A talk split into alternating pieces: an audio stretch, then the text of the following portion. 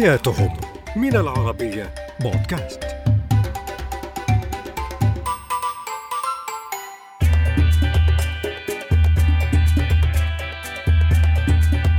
مرحبا أنا رفيدة ياسين وهذه هي حياتهم على العربية بودكاست.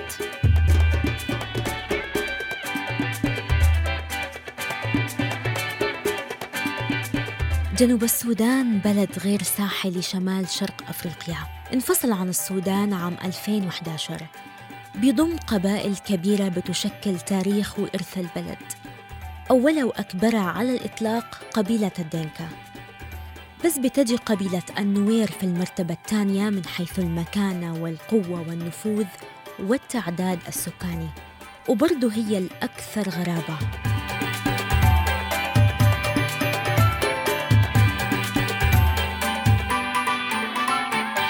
بيعيش أفراد قبيلة النوير على ضفاف النيل وهي تاني أكبر المجموعات النيلية وبينتموا مع الدينكا إلى أصل وجد واحد.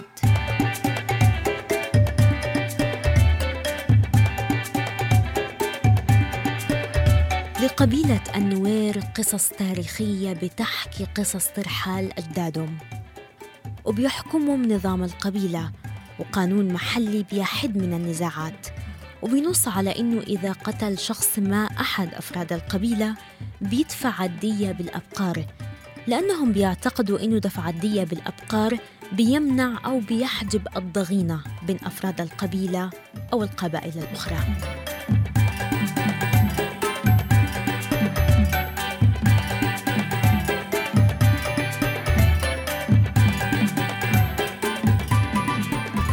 لقبيلة النوير عادات وتقاليد خاصة. يمكن تكون الأغرب على الإطلاق في المنطقة ويمكن ما تكون موجودة إلا عند شعبهم. منها إنه في حال موت الأب فالابن الأكبر بيعتبر كل زوجات والده ملكه إلا أمه.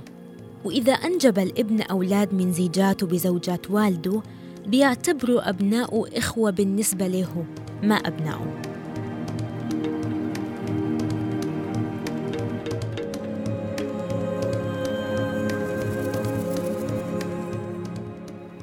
مجموعة عرقية عندها تاريخ فريد ومختلف بس مهمل إلى حد كبير. هم بيعيشوا بشكل أساسي في جنوب السودان بس في مجموعات منهم موجودة في غرب إثيوبيا.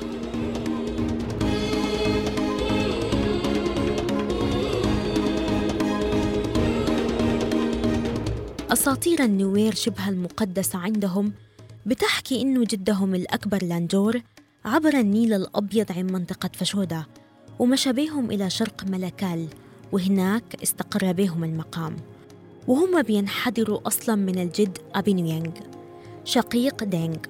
وهو جد الدينكا والنوير وبيتكلموا بلهجة واحدة وأسلوبهم في الحياة واحد تقريبا. وبيعتقدوا إنه تاريخهم بيبدأ من منطقة ليج المقدسة عندهم لأنها شهدت حسب معتقداتهم نشأة كل فصائل النوير. بعد كده اتفرقوا منها لجميع مناطقهم الحالية ونزحوا غربا لحد ما استقروا بمنطقة ميوم وبعدها اتجهوا شرقاً.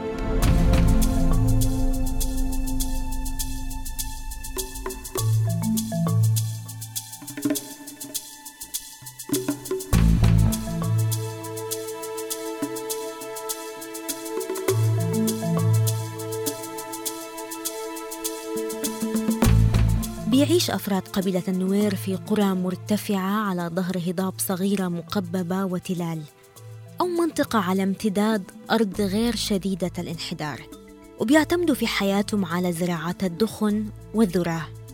والأرض اللي بتفصل بين قرية والتانية بتكون مغمورة ستة شهور تقريبا بالمياه في نهاية موسم الأمطار بيحرقوا الناس الحشائش لتوفير مرعى جديد وبيغادروا قراهم للإقامة في معسكرات صغيرة. وبالرغم من إنه التحركات دي بتتم أساسا من أجل الأبقار إلا إنها بتمكن النوير برضو من صيد الأسماك. وأفراد القبيلة مشهورين برضو باهتمامهم بصيد الحيوانات وجمع الفواكه والجذور البرية.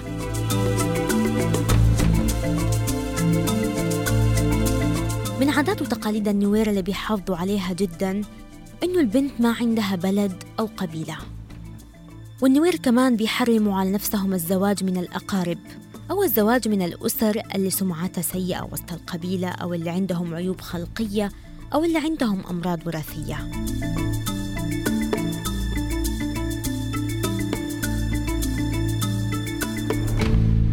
عدد الزوجات عن قبيلة النوير ممكن يصل للعشرات ومهر النساء في العادة بيكون بعدد رؤوس الأبقار. وكل ما كانت البنت أكثر جمالاً ومن أسرة عندها مكانة كبيرة وسط المجتمع بيزيد مهرها من رؤوس الأبقار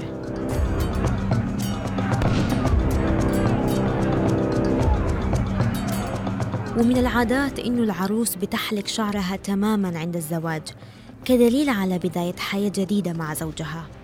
ومن عادات النوير إنهم بيغسلوا الميت وبيحلقوا شعره وبعدين بيلفوه بثوب وبيتلوا عليه الصلوات حسب العرف والتقاليد.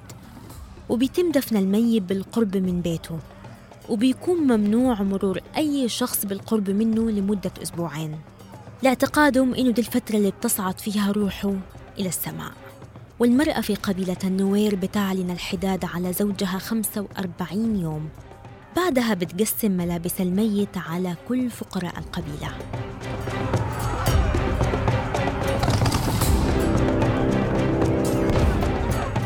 ومن عادات النوير ستة شلوخ على وجوههم وهي عبارة عن جروح بالموس على الوجه.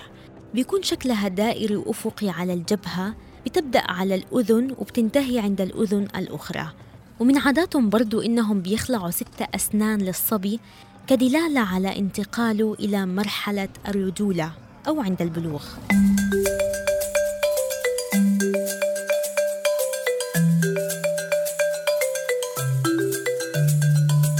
ومراحل البلوغ دي بتتم من خلال احتفالات بيحضروها عدد كبير من الناس وبيمارسوا فيها طقوسهم بالرقص والغناء وبيلبسوا الحلى والزينة خلال الاحتفالات.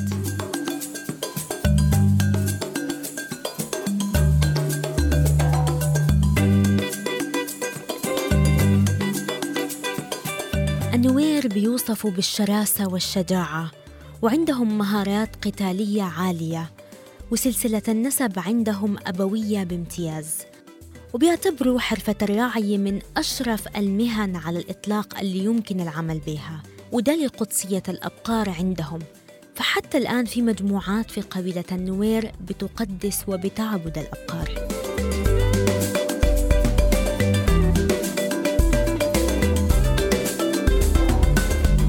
حياة قبيلة النوير غريبة بالنسبة للكثيرين. وعاداتهم وتقاليدهم مختلفة. بس بتبقى مصدر فخر وإعزاز لأهلها ببساطة لأن هذه هي حياتهم.